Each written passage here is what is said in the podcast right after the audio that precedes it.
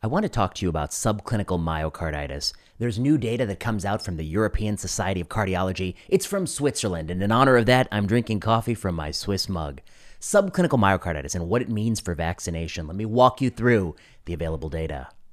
Now, we all know that mRNA vaccines are associated with myocarditis. It's rare, but it is an important safety signal. It's more likely to affect men than women. I'm talking about clinical myocarditis after mRNA vaccination, and it's more likely to affect people in a certain age range, and that age range is about 16 to 24. That's the peak demographic. And it's still important from 24 to 40. It's still important from 12 to 16. It's still probably important in 10 and 11, but it is most important 16, 17, 18, 19, 20. That's the core group with the absolute highest risk. What you see on your screen now is an analysis by Ali Krug, Josh Stevenson, and Tracy Beth Høeg that appears in a European journal that shows you a rate of myocarditis after vaccination, stratified by age and gender.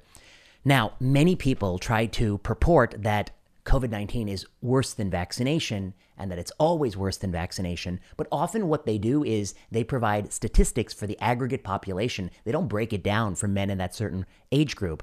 That's a mistake because you can figure out pretty clearly who are the men in that age group and you can provide different recommendations to those men.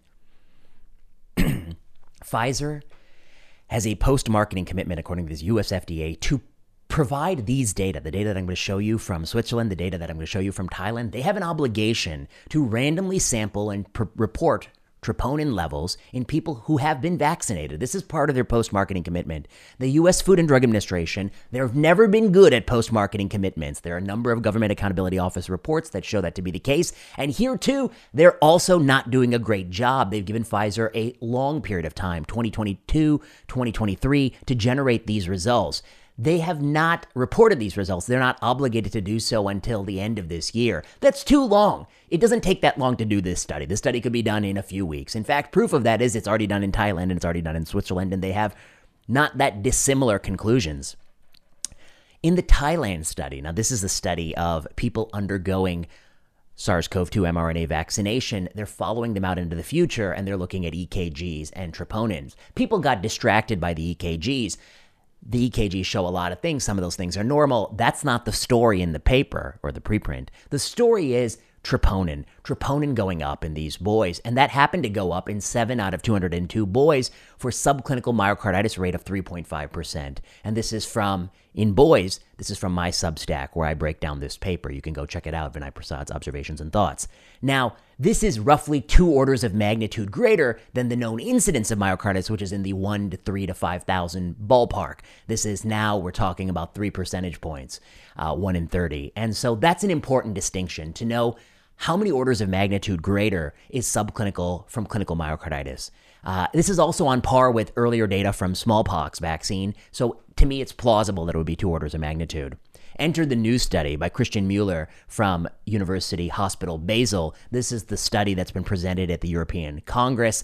Uh, it's a brilliant presentation. Somebody happened to send me a, a, a video of it, and these are just some excerpts from the presentation. It's myocardial injury after COVID 19 mRNA booster vaccination. He makes this good point. Evaluating the true incidence of subclinical myocarditis is of major importance. This information is required for informed decision making for patients, physicians, and public health authorities, given the apparent need for repetitive, possibly yearly booster vaccinations for billions of humans worldwide with no end in sight due to diminishing protection months after the last COVID vaccine. So, why does it matter? Even if a little bit of heart muscle is dying, if you're doing that year over year over year, Dr. Mueller is concerned, what is going to be the implication on the cardiac function? What does that mean? Their study was quite elegant. You got the booster. Three days later, you got a high sensitivity troponin. They Anytime your troponin was elevated, they brought you in and made an evaluation. If they could link anything else under the sun to that troponin going up, anything else, they will attribute it to that instead of the vaccine. So the vaccine is the attribution of last resort. And that's what you're going to see here. You're going to see a conservative estimate of subclinical myocarditis. And in fact, these are the results 777 people participating in the study. Most people don't have a troponin elevation on day three. We're going to come back to day three. Uh, but 40 people do have troponin elevations on day three. In 18 cases, they're chalking it up to something else. They'll chalk it up to something else half of the time. But in 22 cases, they're going to chalk it up to mRNA vaccine. And actually, some of the sex specific results we're about to see might be due to this. I would love to see them tell me more about those 18 people they attributed to other reasons. What were those other reasons? It might be I went on a long run or something like that. I want to see that and also see what's the gender bias or the gender ratio in that group. Results. This was the bombshell result of the European Congress, which is the incidence of myocardial injury as represented by high sensitivity troponin was 3.7% in women and 0.8% in men. This is 2.8%, and this is not that dissimilar from the Thailand estimate. It's not that dissimilar. Now, of course, one thing dissimilar is they're finding it more in women than in men. I wonder if that might be the adjudication process, but the aggregate statistic is roughly similar, and you're going to see it's roughly two orders of magnitude more common. This is something very interesting. If you had a troponin elevated on day three, they checked it on day four, and women had this fall, men had this fall, and Professor Mueller's point in the presentation was brilliant, which is if it's falling like this between days three and four, what was it on day two? What was it on day one? We don't know because we didn't check. I don't blame them for not checking. They didn't know to check, but future investigation needs to check it every single day and needs to do it at baseline before they enter the study and should have some controls. It should be uh, maybe even a randomized study, booster versus placebo. By the way, we still need to do those randomized studies so we can build this into it. This is an elegant figure. This is sort of a waterfall figure as we're used to in oncology, but presented for troponin, where troponins are shown in uh, descending order. And what they've done here for every man and every woman in the study, they have found a comparable control that is covariate match. Now, covariate matching isn't perfect, and we can we can talk about that, but this is, you know, the best available technique matching. You can listen to his talk to see how he did it. What is he trying to show you here? The controls are the light gray and the dark gray, the dark gray black basically, is the people they are followed after the booster.